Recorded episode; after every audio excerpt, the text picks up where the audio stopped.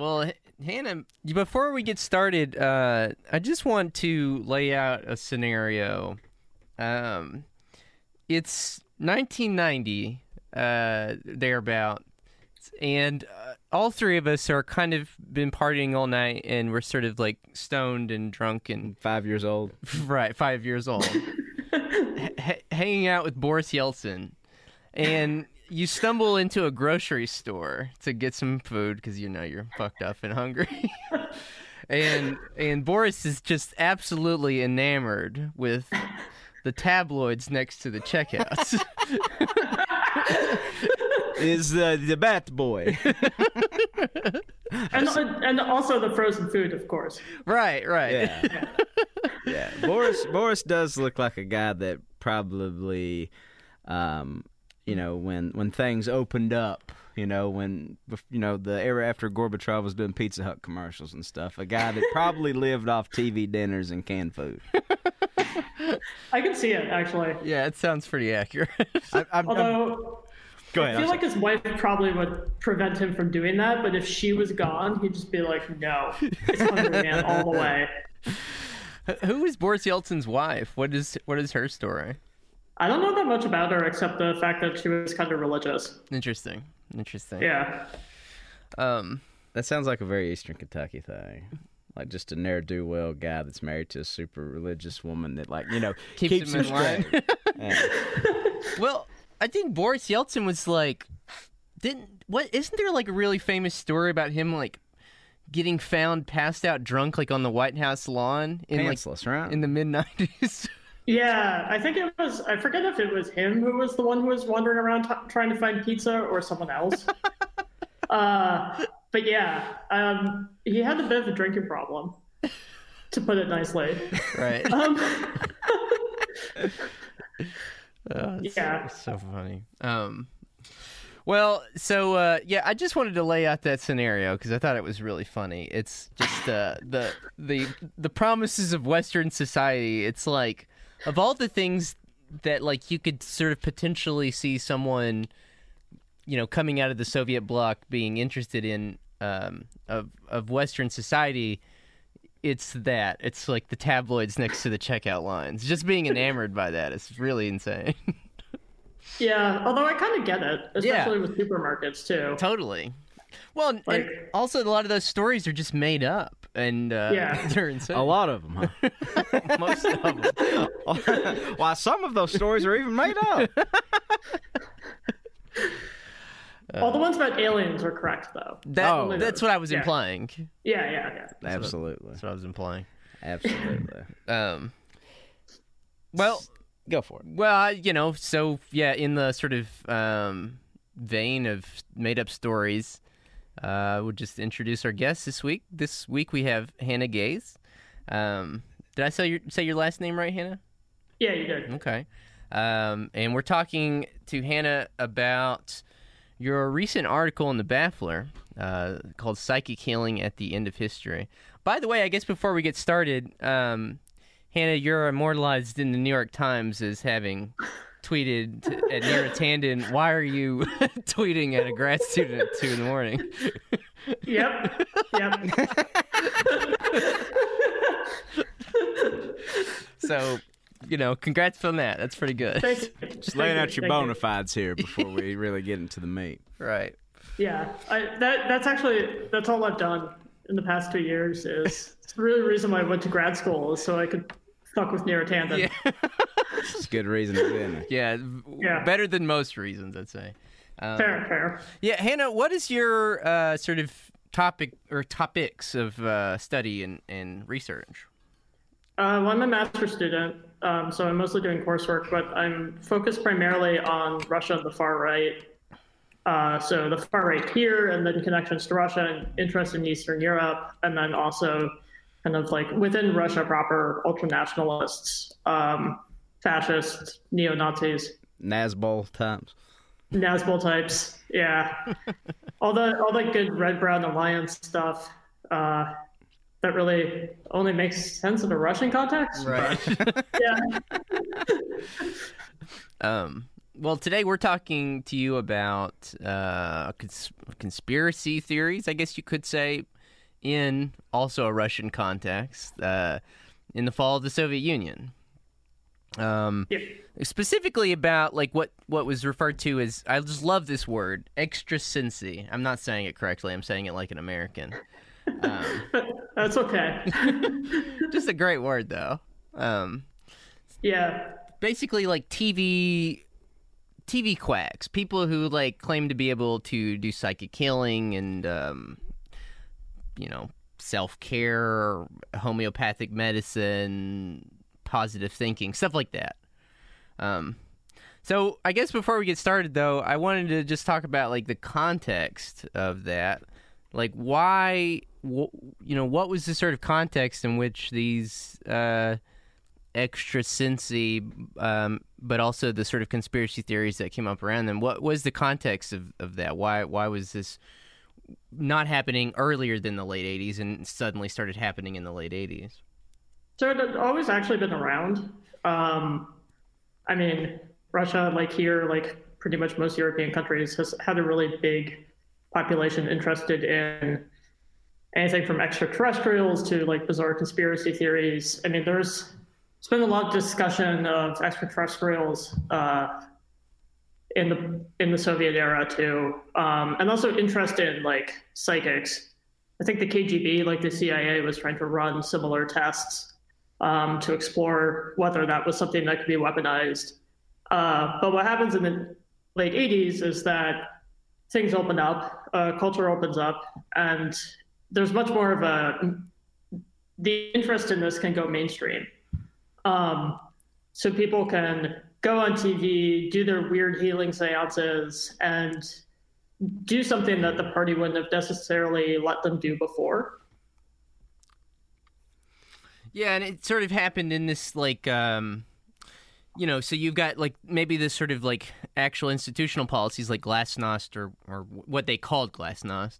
Um but then you got like maybe what you could consider like maybe the breakdown of I don't know, dogmas and beliefs. Uh just this sort of like sense that well, as you wrote, I think it's like, or you didn't write it. You quoted somebody. It's like it was like an era of like thickened history. It's like when the pace of events outstripped the moment of the movement of institutions and the understanding of leaders. Um, so, like, yeah, what? How did that contribute to the sort of rise of I don't know conspiratorial thinking in a society that had well, to be honest with you, I don't know a lot about Soviet society before this, so I can't make any generalizations. Yeah, I mean, I think a, a big fa- factor and a big part of it was that um, everything was just crazy, and you're. I mean, there's another term that pops up. I mean, I'm sure you, you guys saw Adam Curtis's film Hypernormalization, right? Oh. Right, right. Yeah. So that's actually used by a historian and theorist to talk about an era before that where people were just starting to realize that meaning had started to break down and that what was being said by these institutions wasn't true.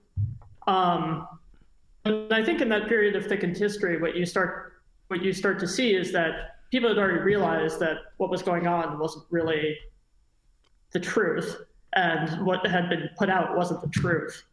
Um, and there's an effort to grapple with that, especially as everything is falling apart. I mean, you have the rise of these various nationalist independence movements um, throughout the Soviet bloc, um, later domestically in Russia, but that happened a lot later compared to some of the other Soviet states. Yeah, I saw I saw Jacob Bacharach tweet something the other day when like all the Boeing 747s, like all, all those were going down, and he said something. He said, "Anything your elementary school teachers were telling you about the Soviet Union, when, like you were, I'd say we're probably all around the same age, right? Probably late 20s, early 30s, somewhere thereabout. Yeah. Is absolutely true of the United States right now. Why don't you? Will you talk a little bit about that? Yeah, sort of- that sort of- definitely. yeah. Um, I think I think it's definitely accurate. I think it's not quite. A, I think it's nowhere near as bad. Um, I think Adam Curtis, especially, kind of takes that bit and runs with it maybe a little bit too much at times.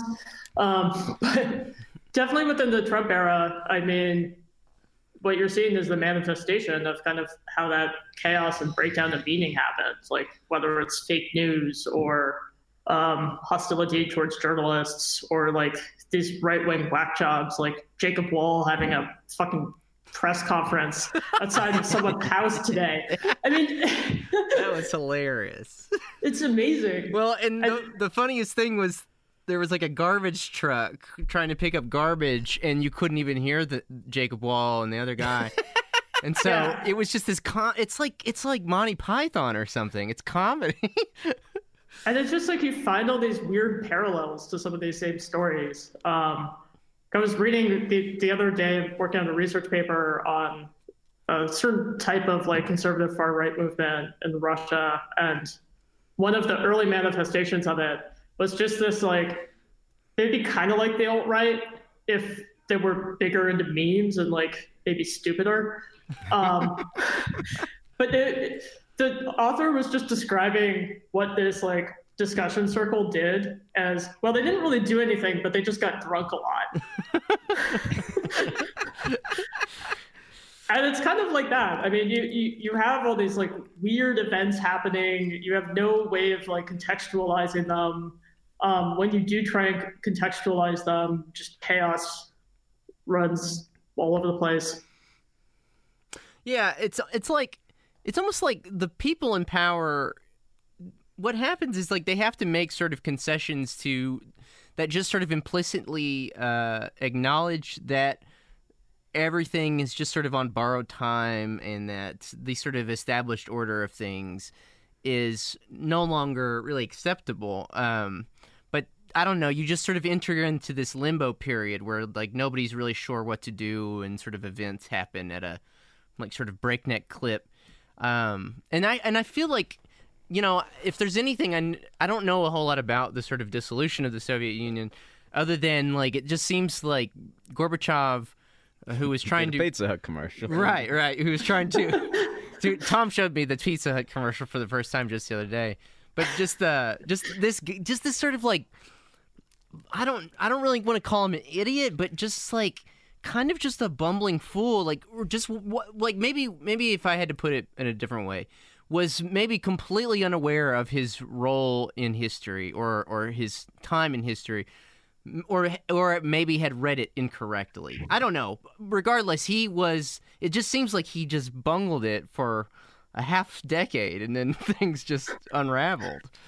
It's hard to it's hard to say because there's a, I mean there's a debate going around Soviet historians and has been going on forever. And there was a Twitter poll the other day that encapsulated it perfectly, which was the question was was the fall of the Soviet Union i- inevitable? And it was 50% yes and 50% no. um, because it's really unclear. I mean, like on the one hand, he was bumbling, and there were a number of different things that he probably could have done. Um, one of the what one of the big ones would be cracking down on some of these independence movements. Right, But then the question is, if you crack down on the independence movements, and what happens after that? right. I mean, if you use force, that turns it into something else entirely. Um, and it's really it, it's so unclear. I mean, he clearly knew didn't know what he was doing. Um, but at the same time, it didn't really seem like any of them knew what they were doing. Yeah, it's kind of like did you had- do, did you ever watch Death of Stalin? Yeah, Um, twice actually. Great, great movie. It's hilarious. Uh, Yeah. Very dark though. Um, it's kind of like that, but like under completely different pretext. It's like. So I don't know. I guess the historical context for this is that like the Soviet economy was completely um, just falling apart. Like the wheels were falling off. Um, and you know their standard of living wasn't uh, as high. Um, and so you know there was this as i understand it there was this maybe sort of debate in the early 80s as to like if you liberalize society in terms of open it up for free speech and things like that would that you know encourage economic growth or is it the other way around? Is it like that you can only have a liberalized political society after you've sort of liberalized the economy and, and brought in markets and all this. And so it just seems to me that there was a lot of different like ideas floating around, a lot of uncertainty about the future, and I don't know, things just sort of went off the rails. Yeah, and then you had it's that, and then you had a pretty big conservative faction that didn't want liberalization to happen. Um, so this is kind of where the Nat, Nazbols come in, because they were the ones who didn't want any liberalization. They thought everything, not necessarily that things were fine per se, um, but that this was going to lead to the breakup of the USSR.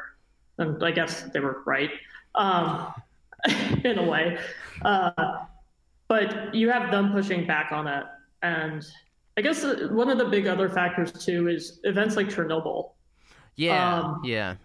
Where you have the party saying, no, no, nothing happened, nothing happened. And then the rest of the world is like, no, guys, we're getting these really high radiation levels. Something happened. this isn't normal. um, well, also, why do you have so many firefighters over there? Yeah. I think there could also be another similar situation, and and I need you to sort of check the veracity of this statement here because um, I think I saw this on YouTube. but is it true that the Soviets once traded a ton of warships for like billions of dollars worth of Pepsi? Effectively making PepsiCo the seventh most powerful military in the world. And they, I guess they just ended up scrapping all the stuff. Uh, no, but isn't Pepsi trying to go into space? Uh, I can't. I can't remember. That's like right now. Like right now, they're, they're yeah, trying to. Right now, I don't know. What's the What's the uh, objective? Are they gonna like make the Pepsi symbol on the moon or something? Space Pepsi. The Space Pepsi. Yeah.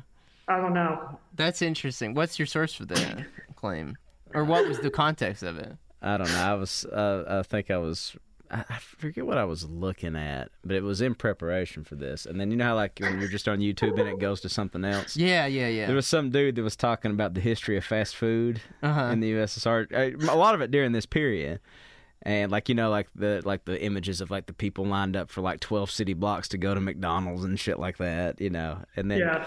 one of the things was that uh, I guess I don't know if it was was it. Gosh, was it Bre- No, it wasn't Brezhnev who debated Nixon? Khrushchev. Khrushchev debated Nixon. Yeah. yeah. I guess he really liked Pepsi. and so like at first it started out with just like sending a bunch of like Stoli to here in exchange for some Pepsi. And then it got to the point where like they were like something had happened and like they couldn't get Pepsi anymore. And so later on they sent a bunch of like warships that's and incredible. the CEO of Pepsi at the time remarked that remarked that he was disarming the Soviet military quicker than the U.S. Army. I, trading Stoli for Pepsi is a really hilarious uh, idea. Warships too. Warships. yeah, I like that. I like that more. I'm a um, Coke man, but I mean, yeah. pretty fair trade. Um, but speaking of Adam Curtis and Chernobyl, there's an amazing Adam Curtis documentary from the I think the 80s or maybe the early 90s about nuclear power. Um, it's mm-hmm. called A is for Adam, um, and he really gets into Chernobyl. Um, yeah, it's just an incredible event. Um, just I don't know. I mean, you say that like it's WrestleMania 13. yeah well, you had these like Soviet apparatchiks like flying through nuclear clouds, like as like like as sacrifice. Like they knew what they that they were like absorbing all this radiation and they were like were you know like they were putting themselves on the line for like i don't know. It's, it was it's a really crazy film. Well the the craziest thing too is then all the people who end up going back there and then like the whole stalker culture around it too. Right. Right. Which which is just wild. I mean, so, I can't imagine going there. Just... That's like, what yeah. roadside picnic is kind of kind yeah. of based on a little bit. Well, roadside, roadside picnic happened before that. Oh, okay. So, right. Yeah, so Stalker the movie, it, it's really weird because there's the movie, there's a short story, and then Chernobyl happens, and that I think is like seven years later. Yeah. Oh, okay. Uh, I forget what exactly when the movie came out. Um, but yeah, it's weird. Uh, and they always mention it too whenever you go to Chernobyl. I went there for a day a couple of years ago on one of those like stupid tours that they have. Wow. Yeah, it's Do it's have- really weird. Do you have like radiation protection gear, or do you? No, they spend all their time telling you about how it's okay. Just don't step on that spot over there. It's like the Simpsons video game from the early '90s when the plant blows up. You just Right. kind of have to Yeah. avoid it. Just Um, walk around. Yeah. So so okay, so yeah, you had things like you had things like Chernobyl, you had things like uh these attempts to sort of liberalize or open up Soviet society to what they were calling like market reforms and all these other things. And so in that like sort of environment, you have the rise of a whole sort of host of maybe sort of conspiratorial ideas. Like uh, I had written down like a at one point the so the Central Soviet Press Agency said that there were aliens and that they had touched down in Voronezh. I'm never gonna be able to say that correctly. Um, Yeah, it was in European Russia. Yeah, and you had a sort of ri- rise in right wing, obviously a nationalistic, anti-Semit, anti-Semitic conspiracy theories. The most fascinating, by far, is the ri- this new chronology, um, which you could that is a that is a rabbit hole in and of itself, uh, which I would love to read like Fomenko's like seven volume thing on it's called history fiction or science Can, can you give? seven Can, the, the seven volumes that everyone who espouses new chronology has clearly read all of. right right there have to yeah the, the idea of new chronology is pretty fascinating um can you give us like maybe the abridged version, not the full seven volumes, but uh, you know. So it's a baby of Anatoly Fomenko, who's this math- mathematician. And he came up with this idea that there were two major breaks in traditional chronology. Um, so there's one, I think, in the fourth century, and then the second, I think, is in the 11th or 12th century. Um, and this was, of course, all done by the West. Um, and it was done by the West to uh, push down Russia and make Russia the victim of like this global conspiracy uh, to di- deny its role in human history. Um, and of course, yeah, it makes sense, right? yeah Um, so Fomenko was this mathematician, so has some street cred there, I guess. Be like, I, I don't know, like what the equivalent of he he would be nowadays. Maybe like Neil deGrasse Tyson or something. i had read that he studied like topology or something he studied like s- Yeah. surface i don't know i don't even know how to explain it Anyways. Supposedly smart guy. yeah basically. Um, so he gets all these other people interested in it, like Garry Kasparov, who is now a really big Putin critic on Twitter. Um, wrote a book recently called "Winter Is Coming," all about critiquing Putin and everything. In the like, Donald Trump is just like Putin. He's very he's very big on like pro Russia Gate stuff. Um, fascinating the, the the chess champion yeah, for folks out there. Yeah. yeah Yeah. And for some reason, I people bought into this. Uh, Well, for some reason, a lot of people bought into the idea that Russia had uh, significantly altered uh, our elections. Although I think it's a little easier to think that like Jesus Christ was alive and like running around. Like it's a little harder to believe that Jesus Christ was running around in like the 12th century. um, than it is that that Putin altered the election outcome. yeah, yeah. I feel like one of those is a little more attached to reality. Uh, Oh shit. I see what you're saying. Yes. yeah, yeah. for sure. Um, I don't really know what's going on with Fomenko now or new chronology. It was really big in the uh, 90s. Um, and I think Kasparov has. I don't know what happens if you ask him about it. I've tweeted at him a couple of times asking him what he thinks. of it. And bites. What? He'd take the bait. No, he hasn't blocked me, but he's never responded. That's bummer. That's a real bummer. From what I understand, it uh, Fomenko's thesis is basically that, um, yeah, that what happened in the sort of chronological assembly of events is that events and people got copied, and so history is just a long series of plagiarism. That like people, the same people are just repeated over in history, um, and that like he, I think that he he had even said that like ancient Egypt stretched into the 17th century, like and that uh you know he moved ancient Rome and, and he said that the new the events of the New Testament happened before the Old Test the events of the Old Testament. Um, it's pretty it's pretty wild stuff.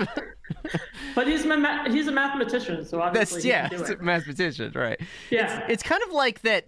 It's kind of like that book, that book that was real big, like maybe ten years ago or so. That was like uh, lies your history teacher didn't tell you. You know what I'm saying?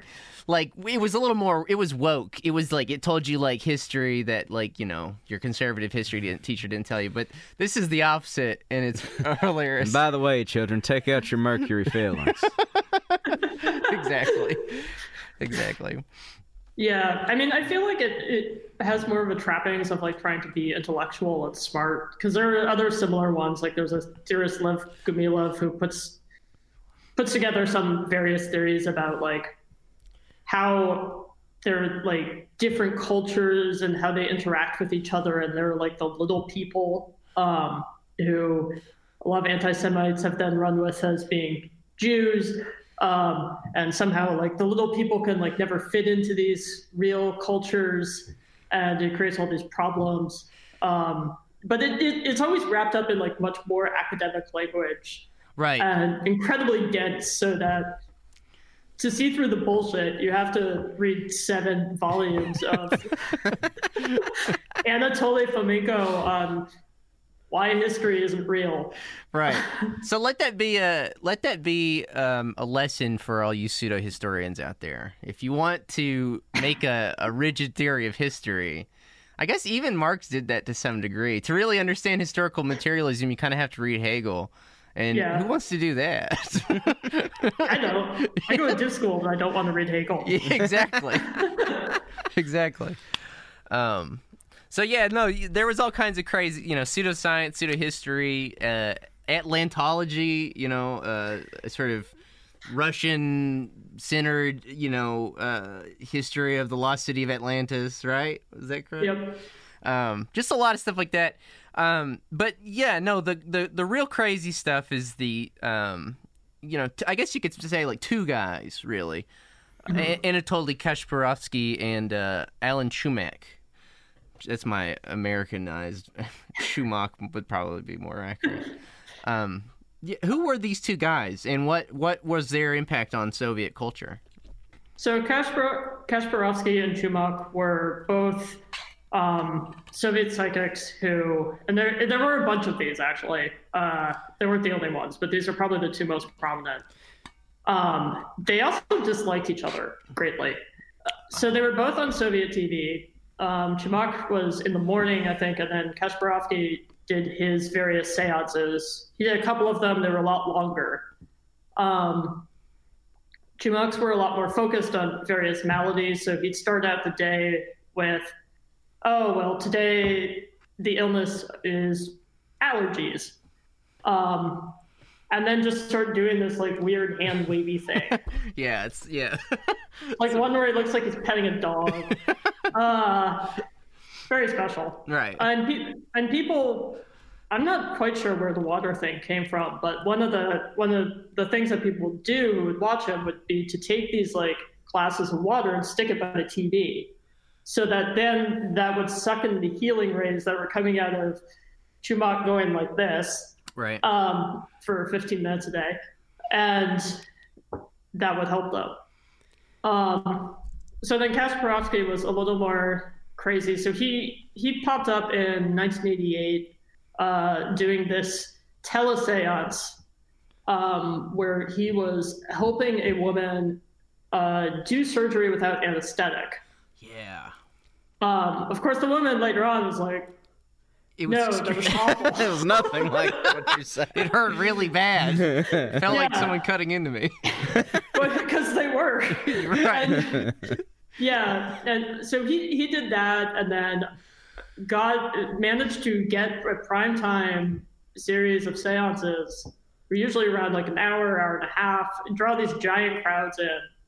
We'd read these letters from people all over the place talking about their issues, and even we get people up on stage. Uh, you can find some photos of him like walking around, even some now where he's walking around and there'll just be people like flopped on the floor. Um, So he's like the the Soviet Benny Hinn. yeah, yeah. It's interesting. When I was reading that, that's what I was thinking. Because I mean, I was raised Pentecostal, and like my family were like Oral Roberts acolytes, you know, and so like this shit didn't seem all that weird to me. Yeah. to me, you know, it's kind of a parallel, and I think probably does that have something to do with like you know the inherent like religiosity of America versus like how the Soviets, you know, were anti-religion and all that kind of stuff. I don't know. I mean, because What, I, what I mean by that was like, is that why like maybe uh, uh, Schumacher, Kashpirovsky, the- whoever is that like maybe why it wasn't funneled in that like sort of spiritual context? It was more like a psychic, like you know what I'm saying, like an Yeah. occult thing Yeah. almost. Yeah, I think I think it's a combination of that. I think it's also because at that point, I mean, there is an institutional Russian Orthodox Church at that point that is Oh, okay, growing. okay, okay. Um, uh, but they would see this as a threat. Um, that it was pseudoscience. Uh, but if you actually look at polling data, people who are religious in Russia, and I'm sure this is the case with here, um, people who are religious are more likely to believe in superstition, Yeah. superstitious beliefs of any kind. So psychic healing, Right. uh, evil eye. Um, but yeah, I, don't- I actually don't know why it didn't have that much religious content. I mean, I suspect it's probably just because it was party, it was chosen by the party. It was like, this had to be approved by the party to go onto broadcast TV. Um, and maybe combining the two would seem a little too weird. Um, plus, there is a big, pretty big tradition within Soviet party leadership, like kind of kind of being into this sort of thing. Like Brezhnev had a faith healer Oh tied to him. Yeah. Um. Well, even like one of the uh, one of the preeminent American faith healers was Peter Popoff, who was born in Soviet Union. Right. too. Yeah. So I mean, maybe like he was exposed to that at a certain point and just kind of take it, took it over here in like the more like you know Christian Yeah. charismatic context. What wasn't Kashpirovsky also um he was a bodybuilder and he uh his like um I can't remember what they called it like emotional volition uh therapy or something like that. It's like he claimed it helped the Soviets win in the 1988 Olympics. The Soviet bodybuilding team win in the 1988 Olympics. Yeah, that's part of um I think the I think the teleseance was really what brought him into like more mainstream popularity, but that was like That was where he got his his yeah, Started. where he yeah. Which okay. I do you think that that might have just been a uh, cover for anabolic steroid use? so, like, it's like this guy's got some purchase. He's on TV. This is why we're doing good. It's not Winstrol and all that stuff. right. Well, especially if you look at pictures of him too, he's like this big burly guy with like kind of looks like he was could have maybe been using steroids. I don't know. He reminds me a little bit of Arnold Schwarzenegger, Ah, okay. just in terms of like the skin and like Yeah. not exactly looking so hot. Um, he did turn out to be like a right winger, or in the '90s, right? He tried to make a go in politics as a nationalist. yeah, he uh, he joined the uh, inappropriately named Liberal Democratic Party.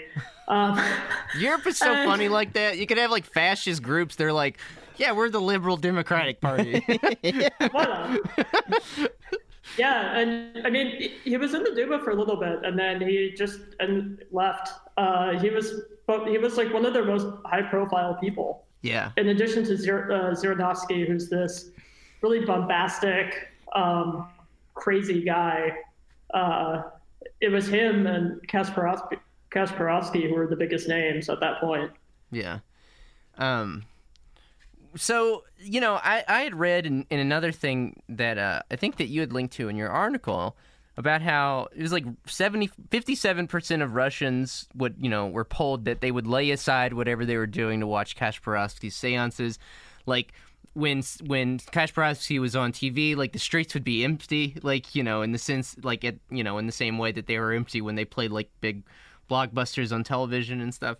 What does that say like what does it say about what does it tell us about how material sort of conditions or political reality affects people's i don't know sort of like psychology at the sort of like interpersonal level Um, like just in terms of what this means for them individually. yeah or- yeah and i guess uh, where i'm going with this the reason i ask where i'm going with this is because like you in your piece you draw a sort of parallel to our current moment, you know, and, and Yeah. how we, there's a rise in um, sort of conspiratorial thinking. And you had linked to Anna Merlan's book, and we had her on a few weeks ago.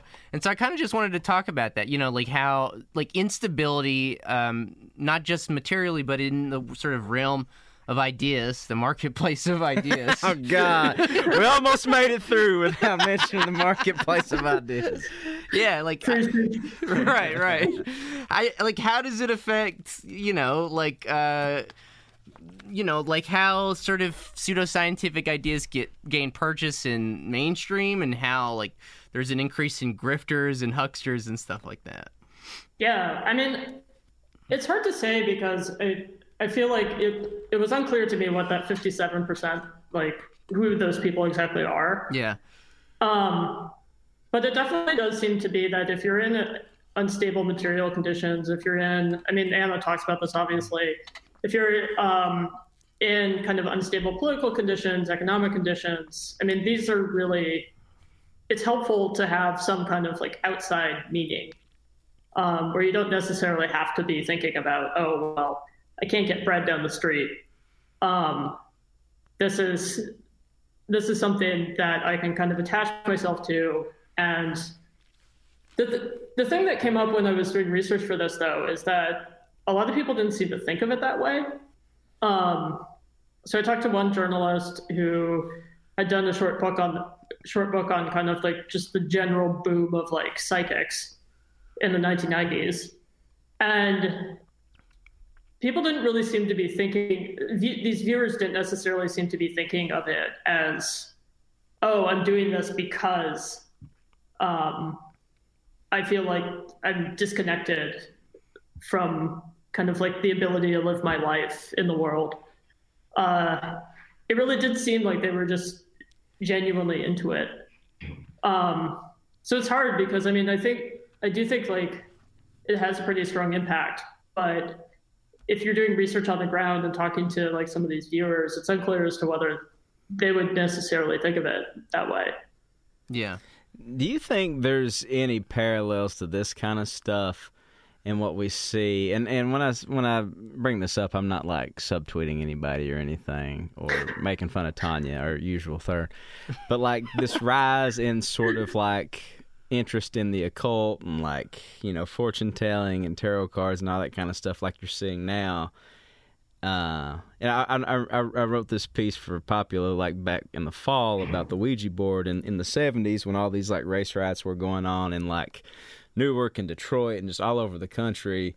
Ouija board sales actually outpaced Monopoly. And Oh wow! I think it's interesting, you know, when you- you're dealing with like when things are really bad and during the collapse, this stuff becomes more popular. And I wonder if that those two things are sort of related to what we're seeing now. People sort of, you know, embracing the witch aesthetic and you know, like the Right. the, the the group that came together to curse Brett Kavanaugh and all that stuff when that went down. Like, you know, you you see like kind of the American version of it a little bit. I think. Yeah, definitely. And I think it also is connected to to kind of like a broader understanding of spirituality. Also, Yeah. like if you have fewer people associated with like an institutional church or kind of like a particular faith, like faith structure or um, set of beliefs, like it's a lot easier to get attached to these kind of things. Um, Yeah. That, that's interesting, though. I didn't know the Ouija boards being that big. Oh yeah, yeah, they were huge. Yeah. And, and I guess like we search for meaning, you know, in a lot of it was I don't know, it just kind of like it's a testament to how humans will search for meaning in just about anything, you know, just uh, when when things don't really make sense anymore, it's like you have well, something to like sort of, you know, attach your hope to. Yeah. I feel like, you know, yeah. that's you know, this stuff's no more or less crazy than anything else, but Yeah. Yeah. Well, I, I had read. Are you familiar with the writer? Um, she's kind of controversial. Svetlana Alexievich. Yeah, yeah. Um, she had written a book. Uh, well, she hadn't really written it. She's kind of like Studs Terkel in the sense that she does like sort of oral history. Um, but there's a book uh, that she wrote called Secondhand Time, and it's about uh, it's just oral history of the you know the last years of the Soviet Union, and um, and I thought it was interesting. Like one of the things um, that uh, is in it is that like towards the end, like intellectuals were just selling all of their books. Either they were selling them all or just uh, packing them up. Like nobody was really reading anymore. Um, you know, you could go to used bookstores and see, you know, uh, old copies of Gorky and all these other uh, writers, and it, and it's just it just kind of like goes to show you how there had been a sort of like collapse of intellectual consensus around that time, and and I think that con- it seems to me like that contributed to um, this situation where yeah you could have you know these sort of like TV preacher types doing seances on live television. yeah, definitely. I mean, I, I actually I haven't read Secondhand Time, but I read she did a really good oral history collection about Chernobyl. Yeah. Um, which is yeah, it's wild if you get a chance. Yeah. Um, I think Keith Gessen translated it, but yeah, I think that's definitely a contributing factor because, I mean, intellectual debates and debates, especially between nationalist groups, is really important um, throughout like the 60s, 70s, 80s.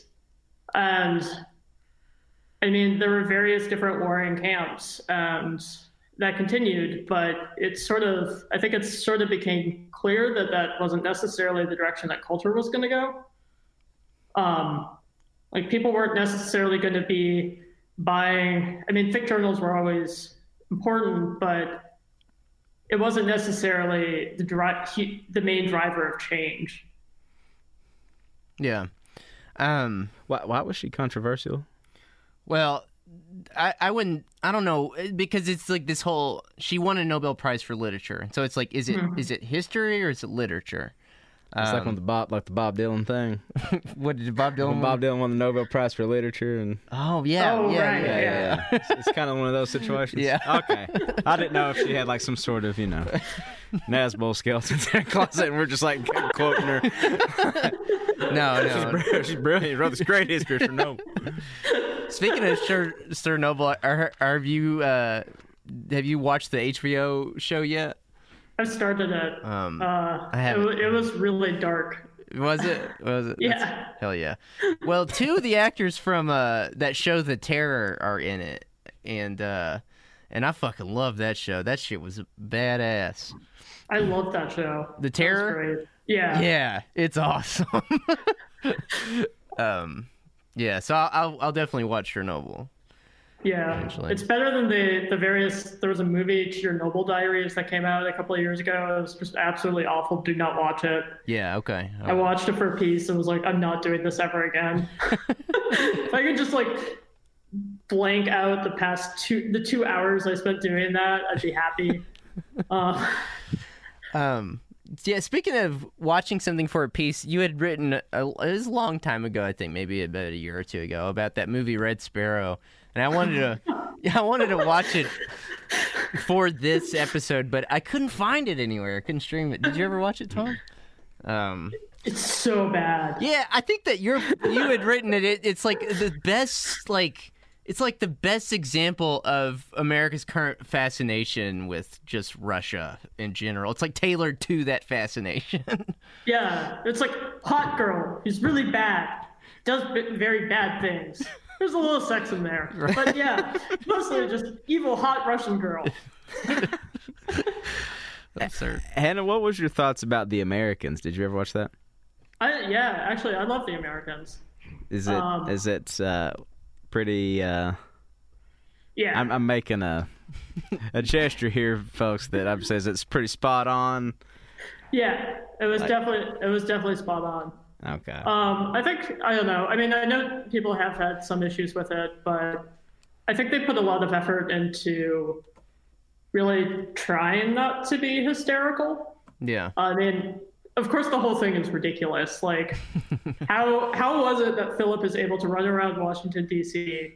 looking really not that different in all these different disguises and never get caught? All right. Um, so it, it's absurd, but I, I mean, they had some pretty good help. Um, I think Masha Gessen was the one who was doing a lot of the translation work for the Russian, Uh huh. put in a lot of work kind of getting actors who would be good. So it wasn't just like rando they pulled off the street. Do your best Russian accent. Here, it's transliterated for you. Right. Go on. Yeah, I've still never seen it. I need to watch it. you should. I will Um, check it out. Yeah.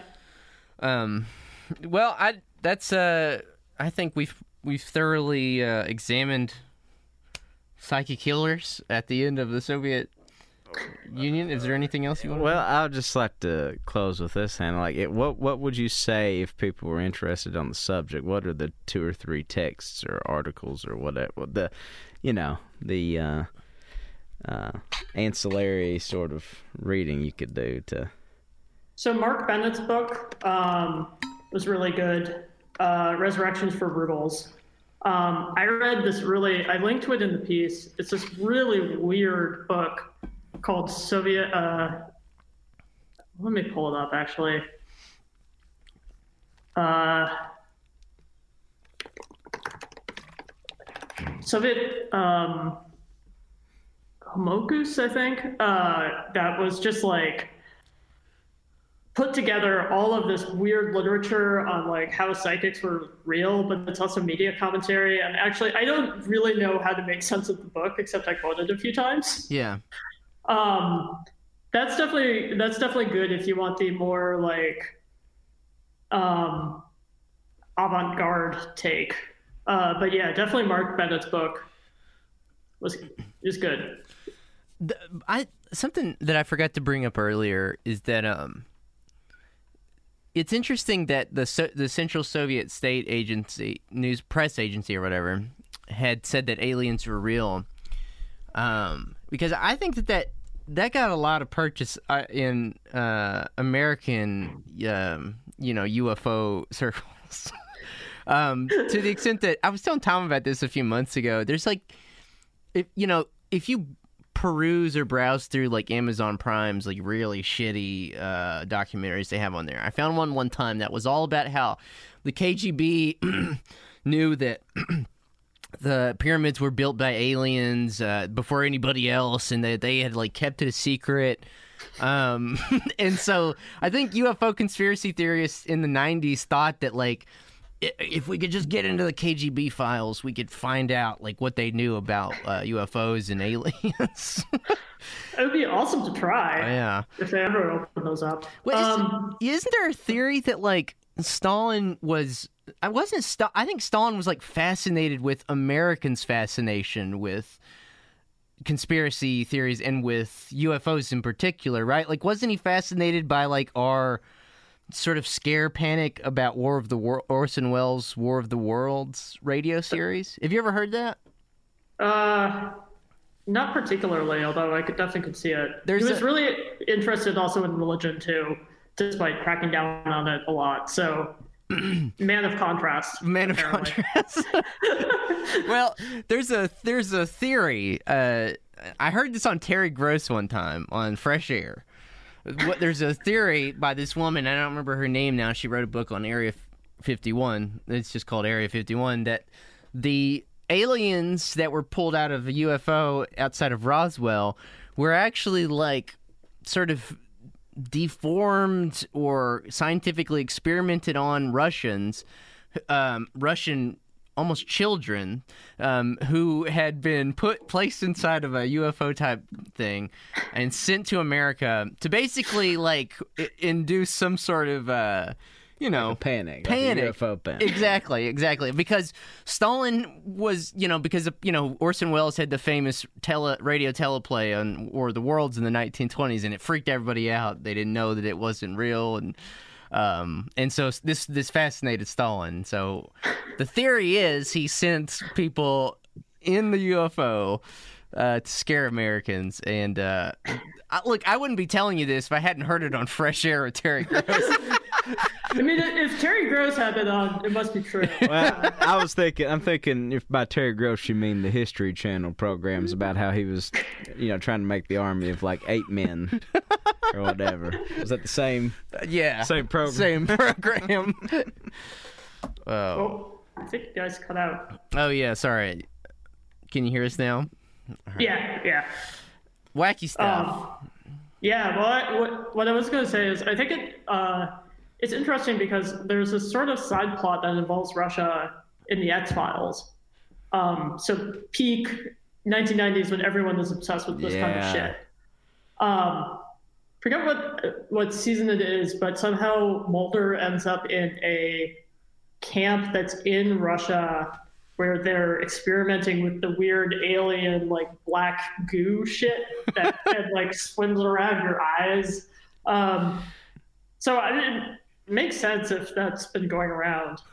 Uh, That's amazing. Uh, Yeah. I'll have to watch that one. Um, I, I've I've seen. I've never I've not seen that episode. I can't say. I think it's it's one with Alex Krycek. Um, I think it's just one or two episodes in probably one of the later seasons. Okay. I've, but I'm rewatching the X Files clearly. So Yeah, it's great. Fresh. It's great to just put on and just have it on in the background or something. I mean, and someone walks in, and then there's like a weird gooey guy like crawling out of a grate, and you're like, yeah, this is normal. yeah, yeah. yeah, See this every day. yeah. Um, well, do you have anything you want to plug, Hannah, before we let you go? Uh, I think that's. I think not really. Okay. Well, if you Well, I I got to say this before, in Yeah. the best example of small world. When we were setting this up, uh, I realized that I know, well, at least know of two of Hannah's cousins in Kentucky, oh really? and I may have rented off one of them. So. You have family here? I do in Morehead. Hell yeah. Yeah. So it's I- the, the when I when I cold call of you know people that write for the Baffler and stuff in New York, that's the last thing I expect to. you know. I mean, especially Morehead with this like tiny, tiny town. I mean, It's got a lot of uh uh you know, like six degrees of separation. Um Rob Wisman, uh shout out to Rob. Um there's uh Chuck Woolery, Steve Inskeep from NPR. uh, Billy Ray Cyrus of Old Town Road fame. yeah. A lot of overlap there. totally. That there, yeah. There's your Heartland credential. If anybody ever challenges it in the uh, esteemed ivory towers of New York City, Uh, you need to wave the hillbilly cred like a motherfucker. man. That's well, I was also born in Wisconsin, so I have that going for me. hell yeah, So- oh yeah, yeah, salt of the earth. yeah. and then the lights went out. Oh damn, that was so crazy. Uh oh. Uh, I'm just gonna. Wa- there we go. Okay. Damn, that is that is some Cue creepy up the shit. X Files Yeah. theme. You guys don't post the video of this, too. no, no, no. Unfortunately, now. yeah. That that was pretty creepy though, the way it just flicked. Yeah. Um, damn. Well, hopefully you're okay, Hannah, and hopefully the guards aren't after you. Um, I'm all, I'm all good. Uh, Harvard Harvard security, if you're listening to this, I'm not taking over a classroom. Um, well, you can check out Hannah's piece at the Baffler, um, Psychic Healing at the End of History. And uh, what's your Twitter handle, Hannah? Where can they find you on Twitter? uh, at Hannah Gais. Okay, G A I S, right? Yep. All right. Well, um, we thank you Thanks for. so much, man. It's fun. yeah, this is a blast. We'll have to do it again. Yeah, totally. It's uh, great to talk with you guys. Yeah, you oh, too, yeah. Nano. Ha- have a great uh, rest of your day and, and watch out for those guards. Will do. Will do. we'll see you. All right, take care. Bye.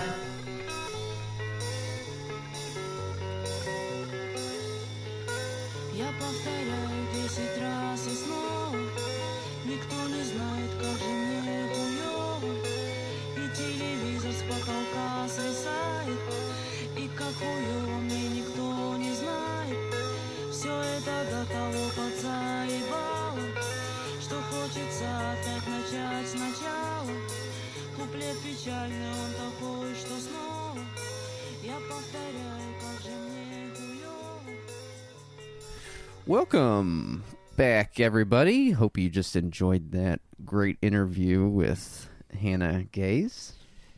Um, you have something you want to say about it, Tom? Okay, f- uh, full confession. We're recording this about a week and a half after we did the actual interview, A week. and I was O- caught. only a week. and I was caught.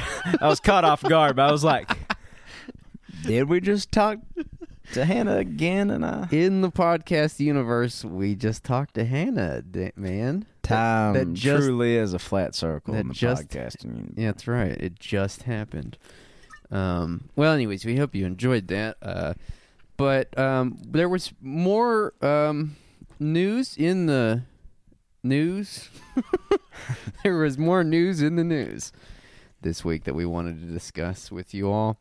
Um, and uh, just to kick things off, um, the what what I have termed in my mind as the uh, Appalachian Fyre Fest, as Fyre Fest coming to Appalachia. I'm referring, of course, to the story in the New York Times from um, friend of the show, in fact, former guest Campbell Robertson, um, titled "They Were Promised Coding Jobs in Appalachia. Now they say it was a fraud." Mined Minds came into West Virginia espousing a certain dogma fostered in the world of startups and TED Talks. Students found an erratic operation. I think I could be a good 60 minutes announcer. I think you got him.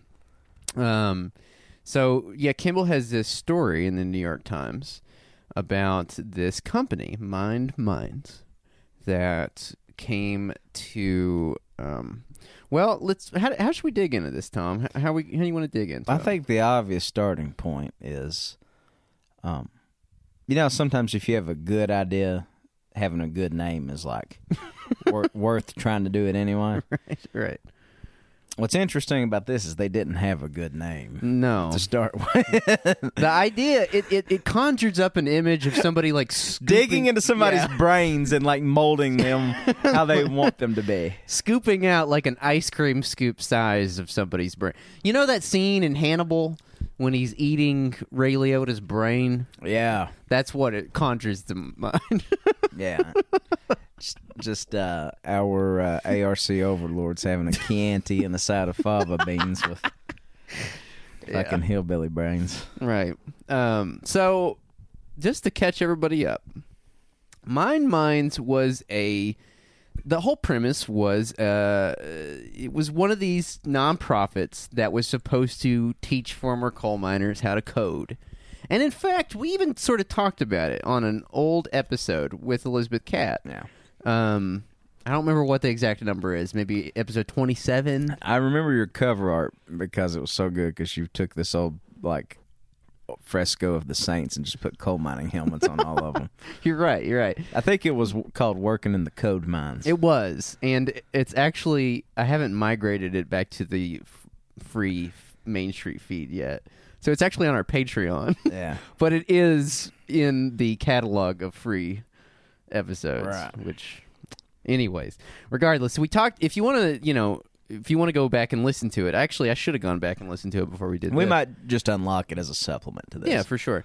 So it was a nonprofit called Mined Minds. It was promising West Virginians to um, teach West Virginians how to write computer code and then get them well-paying jobs. Um, uh, the uh, so almost none of those who signed up for Mined Minds are working in programming now.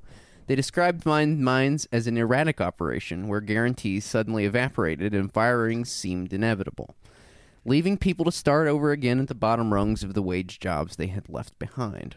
So it was started by these two people, and uh, this is where we get into the Fyre Fest, the Fyre Fest uh, stivity. Baby, shoot this right to my goddamn veins.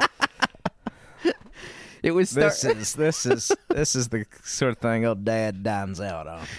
It was started by two tech people from Chicago, um, Amanda Laucher uh, and her husband.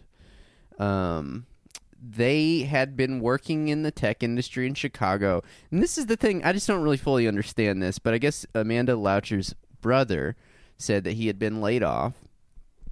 And um and so uh Amanda She, is she she was she originally from West Virginia, Pennsylvania. Pennsylvania. Yeah. Um, and so her and her husband quit their jobs and moved to Pennsylvania to open up this fucking tech thing, Okay. which I don't, you know, I don't really know anything about.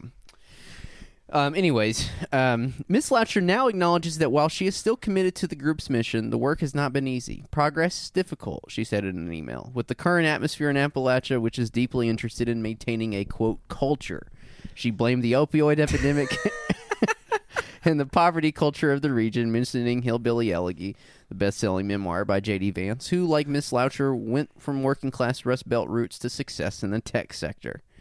She added, "There are generations of hard work ahead. We'll be only a tiny force working toward change in the area I grew up." None of this, neither the experience itself nor Miss Laucher's thoughts about its difficulty, strikes some former students as surprising. That is, they say how things tend to go in Appalachia. Um, so here's the business model.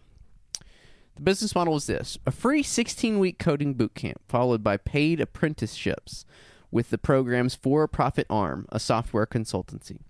App- apprentices worked full time on projects for computer cli company clients, but were also called upon to teach in the classes they had graduated from months earlier.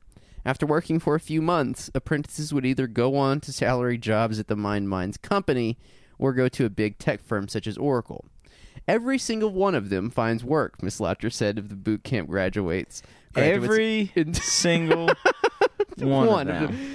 Yeah, they all find a job. That's a direct quote. This is like this is like echoes of uh, the law school scam from the early 2000s. Yeah. You know how like all the schools were fudging their employment statistics because Yeah. like I remember UK got in, in trouble because they were like, yeah, we're like 80 something percent employment, but they were counting like, you know, their graduates that were working at like, you know, just service jobs and anything. If you if you were getting a paycheck, you counted towards their employment statistics. That's that's exact. I think that's very apt analogy. So as they go through this program, uh, they start to notice a few things. Um, there was never much of a syllabus. Students would be given an assignment and spend the next few days trying to figure it out, mostly by themselves. The usual answers to questions, multiple students said, was, quote, Google it. A few quietly wondered how much their teachers really knew. Unease began to settle in among some of the students. They began to learn from their teaching assistants, graduates of a recent Mind Mind class, that the good stable jobs promised by the group were not nearly as stable as they appeared. Firings and resig- what were No, go ahead, go ahead, go ahead. Firings and resignations were routine among the staff. One of the Beckley teaching assistants, a 33 year old named Max Turner, had already been fired, then rehired after several fruitless months of searching for programming work. Some began to suspect that the program suspect that the program couldn't afford the job guarantee it was advertising. Money woes did not make sense given what they saw of the founder's lifestyle. The travels worldwide, the views from an office in Chicago's Trump Tower, the ever replenishing tequila bottles at the West Virginia headquarters, the boozy house parties in Pennsylvania. This is why- Fyre Fest. Fyre Fest. Yeah. uh, let's uh, uh, party like rock stars. Party like rockstar, fuck like porn, stars. Mind to minds, baby. Yeah. Fucking Ja Rule pops out of a goddamn uh, life size cake.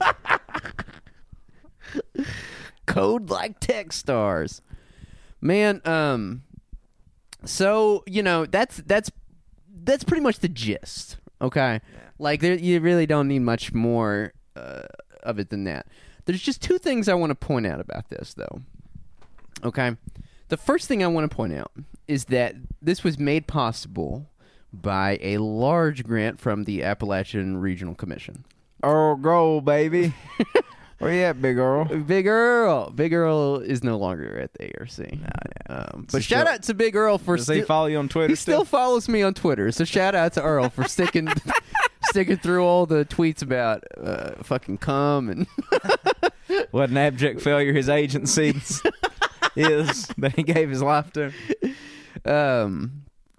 So this came from ARC. So if you don't know what the ARC is, just a little real fast, quick update.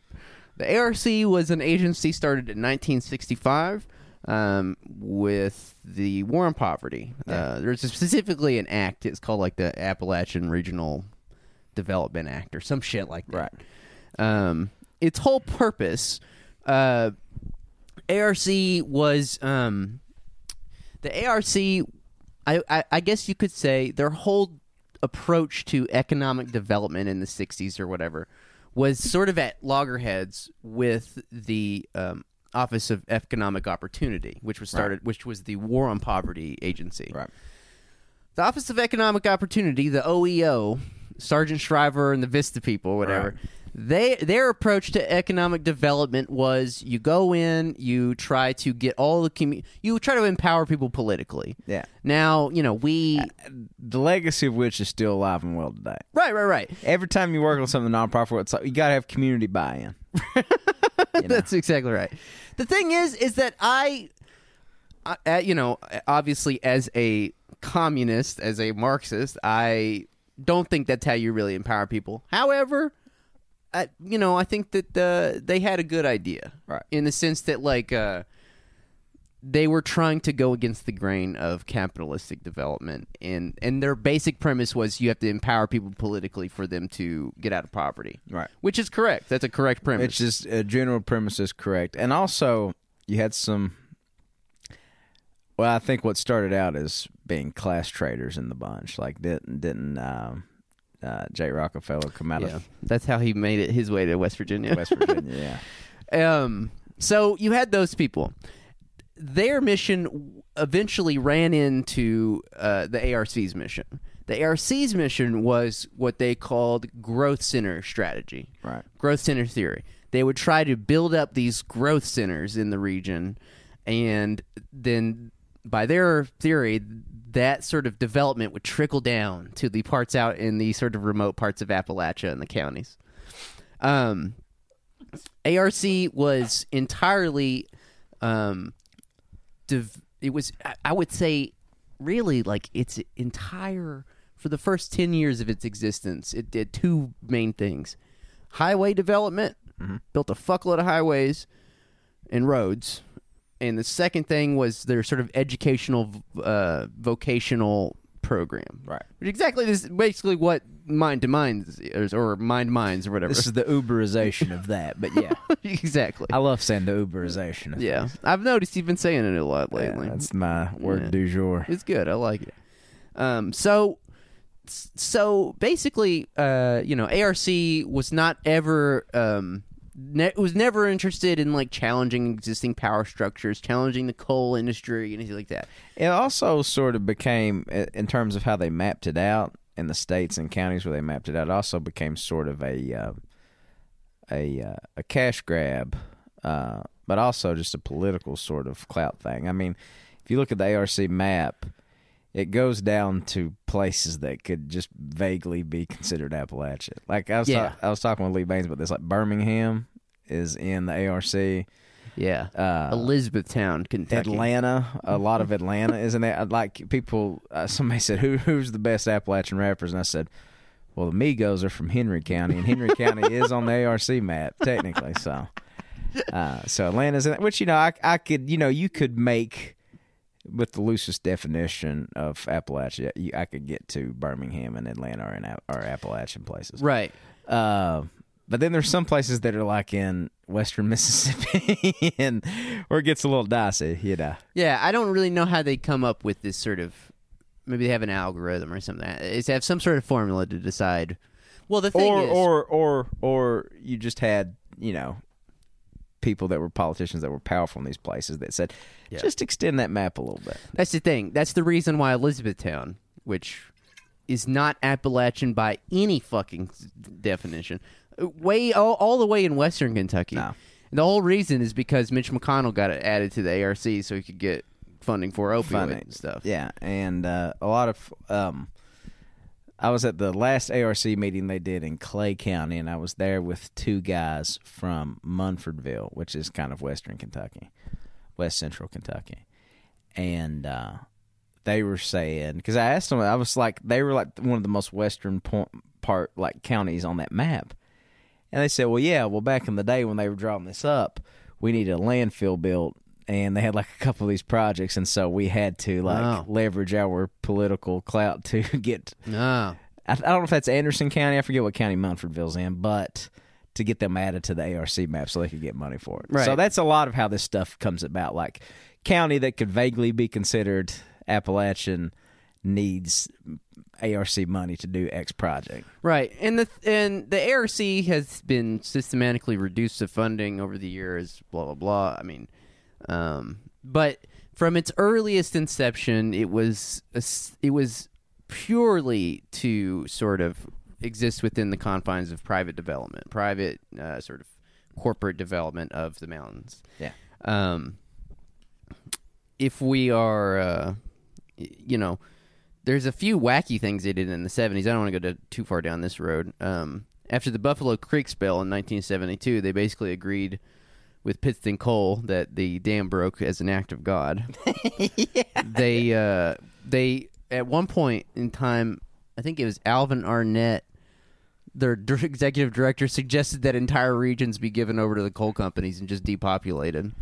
Um, because that that I was wonder if he's any kin to Jared Arnett. yeah, that would be a pretty funny thing. Um, and then you know, famously, I'd say the funniest fucking thing that ARC ever did was the satellite um, educational program that they had in the seventies, um, where they launched a satellite, and the whole point was to like beam down educational programs, which could have just done been done by television. But you know, you dig, you peel back the layers, and it was just a contract out to a satellite company, uh, like, and so that's like, That's always the thing. That's always the thing, dude. They the the thing is, it's just like like coal here. Like when they do, you see them doing like what they call coal synergy projects, like the bri- bridges to nowhere. You hear that a lot of times, and these different road projects, and you know they get AR like different pots of federal money to do these projects because they're building infrastructure. But what it is is they're doing incidental mining. Yeah, So basically, they're building this this road that that we nobody needs, makes Yeah. no fucking sense whatsoever. But they're doing it as a way to get around the permitting process to mine coal. So it's like, oh well, we slipped on a banana peel building this road, and looks like there's coal here. Well, we're just going to take it as per the agreement. right. And in this case, it was like, well, uh, oh shit, I guess we slipped on a banana peel, and we got a satellite, folks. Let's use Yeah. it. But the, again, the answer is never like buy new textbooks or uh, anything like that. Never build up educational infrastructure. It's like how can we like, you know, give some handouts to our friends in private industry and other stuff like this. You know, our, our buddy John used to always, and I used to think it was. I'd never tell him this, but I always thought it was the dumbest thing when he was talking about the Space Needle Spa. Mm. So, uh, mine and Terrence's friend wanted to. His big idea for economic development in the circa 2012 13 was to build a spa in the exact likeness of the Seattle Space Needle, but to do it in Appalachia. And I thought that was the dumbest thing, but if you look at it, the ARC had their fair share of Space Needle spas. They've had many. Um, which brings me to my second point. Or, you know, the first point was that uh, this is. I just wanted to note where this money came from. It came from the Power Initiative, which was um, I literally named in the in that essay that I wrote. Um, I would also say you and me and even some others are sort of the granddaddies of the Power Initiative. yeah, I'd say that's we our fingerprints are on the Power Initiative. Very true. Yeah, I'd say that's pretty accurate for sure. Um, that's the thing. So the second thing I wanted to point out is that this is not an isolated thing at all. You can look at the fucking ARC fund, like the the the organizations and projects that they funded, um, in the same year that they funded Mined Minds, and it's just a litany, just a list of pure Ponzi schemes. Oh yeah, We were just- that's A- what we were just- a veritable cornucopic plethora of Ponzi schemes. So that's what we were just talking about. There's um it's not even a useful analogy. It's not even a useful ana- I mean, it's not even an analogy or a metaphor, a clever metaphor to say that like economic development in places like Appalachia is a Ponzi scheme. It's literally a Ponzi scheme. It is a Ponzi scheme. Straight up. Yeah. Um You know, we joke about like everybody's ideas about making like uh, soap out of horse cum and stuff like that. That's the kind of shit we get, honestly. Seriously. That people pitch with a straight fucking face that no serious adult anywhere would take seriously, but they expect us to bite on it. And Yeah. usually that's just the guys for some bigger sort of thing that whoever's starting the horse cum soap company is trying to get money for. Yeah. And so the point that I want to make with that is that you see a lot of people on Twitter and stuff saying like, "Oh, JD Vance, like, oh, this is on JD Vance, blah blah." I just want to say fuck JD Vance. But this is not just JD Vance. this has existed a long time before JD was I. I would go so far as to say that the ARC is just as fucking complicit in all of this shit because they operate on the same philosophy, the same mentality as Yeah. what JD Vance is. Well, I think a lot of people saw, and I mean rightfully so, that the Mined Minds woman, like quoted- Literally named, quote- yeah. literally, na- and then they just seized on that to dogpile on her. Right, right. Yeah, and I have no love loss for JD, but this has been going on. For, Yeah, it's been going on, and it, and it hints at a systemic approach, a long traditional systemic approach to development in the mountains. Yeah. Um, and uh, and so if I just had any like sort of rebuttal to that or any sort of solution to it, and I know we've just been h- fucking uh, hammering away at this from day one, but it's it's class struggle. Yeah. If you really want to change people's circumstances, they have to become uh, pow- empowered, whether politically or um, sort of you know in the workplace collectively or whatever, to be able to challenge local power structures, to then be able to have control over their own resources and have their own autonomy. Until that happens, you're just going to get more Ponzi schemes. yeah, It- And so, I mean, yeah, and and by design, the Ponzi schemes make that sort of collective action more difficult. hmm The Uberization. no, I was waiting for you to chuckle at that. The Uberization of these little, I don't know what, I guess Ponzi schemes, yeah, like just it, it makes sort of, it makes class struggle more difficult in terms of like withholding your labor and strike situations and whatever, because it sort of makes everybody, you know, I mean, by the nature of like say a pyramid scheme, right? Everybody owns their own business. That's the thing Yeah. about these like inverted, like whatever you call what do you call 'em? multi-level marketing. yeah, yeah, yeah. The the the Christian name. You're for the- responsible for your own uh, sales and your own, uh, you know, success and all this other stuff. Blah blah blah blah blah. Yeah. Yeah. Well, and so the, the reason that these are basically Ponzi, I mean, I guess they're not. There's not. I guess it's not a one for one thing. I literally just said it's not even a metaphor. It's literally a Ponzi scheme. So it's not really that, but it is a scam. I would say they're more pyramid schemes than Ponzi schemes. Ponzi's just more fun to say. Oh, okay. Yeah, it makes you sound smarter, for sure. It's a peer. it's like Enron, really. Which is a Ponzi scheme. Oh, okay. Sorry. yeah, I guess it is a Ponzi scheme. Regardless, it's a fucking scam. The whole point is to diffuse dissent, to dif- to manage expectations and outrage about material conditions and all that other stuff. If you're really looking for some sort of like liberatory um, sort of political vision, look at like the teacher strikes in West Virginia. That's what it would look like for things to get better around here. Yeah. It's not gonna fucking be the ARC and other people writing grants and fucking nonprofits and all that other stuff. Like that that is just re-entrenching the sort of status quo, the the same business interests. I mean, shit, we've been talking about this for years. That that- it's it, you're exactly right. The same business interests. It's like anytime there is something new that looks like it could be quasi legit, not in terms from our Marxist materialist perspective, but in terms of like what you know Yeah.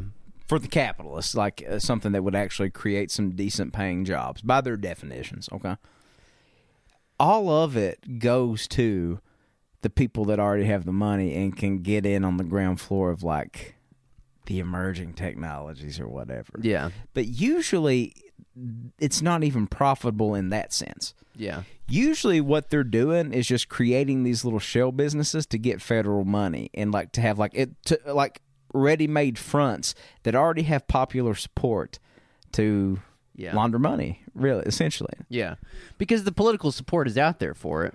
Because look, it's a sexy story to be like, we t- we turned around a failing former mining community and so and so. And now Jill makes thirteen dollars an hour Right. making horse cum soap.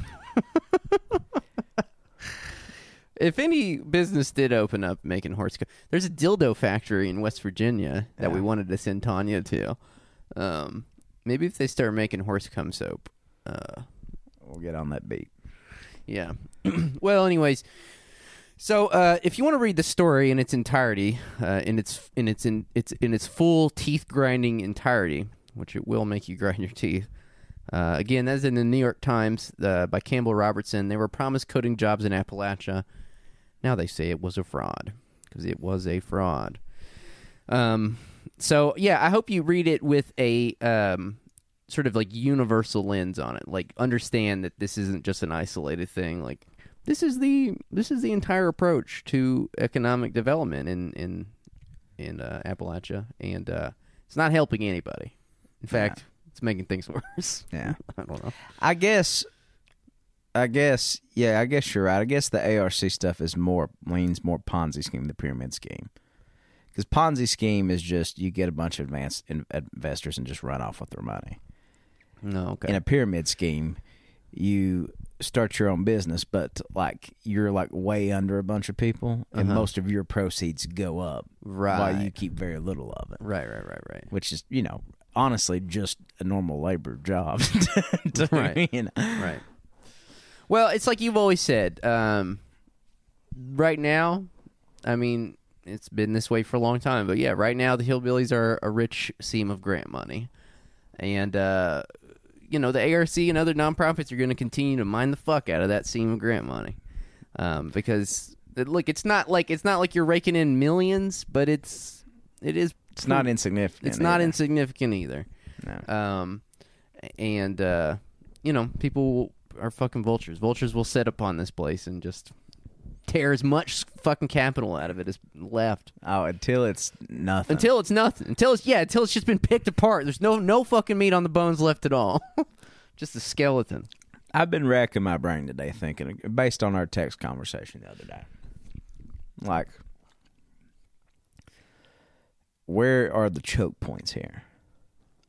You know, hmm and I've been trying to think about it, not in terms of being like a nonprofit worker in this environment, but as just sort of like just a community member in the Appalachian transition movement. What could we do to create sort of like a like you like like we're talking like the choke points of some sort of labor struggle in this context? And Well, I think it's education for sure.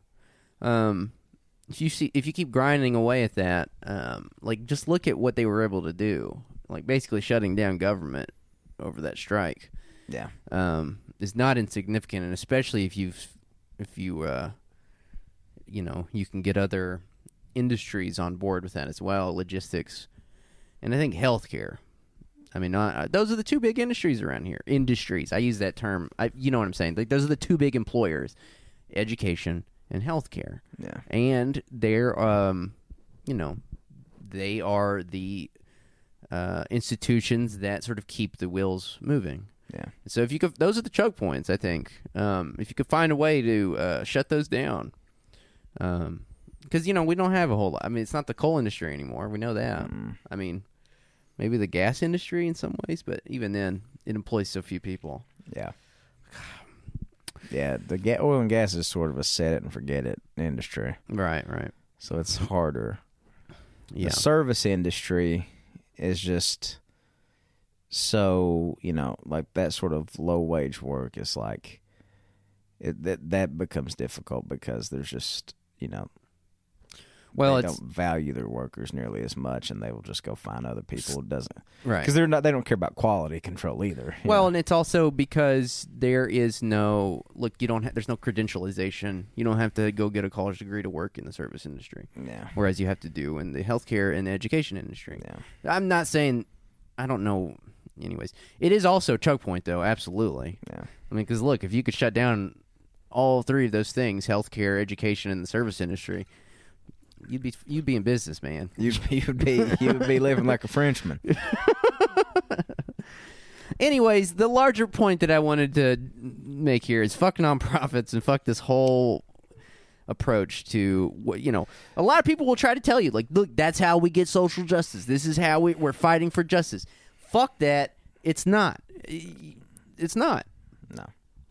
It's it's all it is is it's uh you know it's, it's making you feel like you're you know making a difference in the world. Well, eh, the thing the thing too about it is all of that money is just like I I've I've been in rooms with these people. I've been on city council here in this town. I bet like I know how they think about these ARC grants and all this kind of stuff. You get a big grant and all of a sudden it dissolves into whatever accounts, these mystery accounts. you know, and then like when the ARC reporting comes around, they're not going to hold your feet to the fire, Right.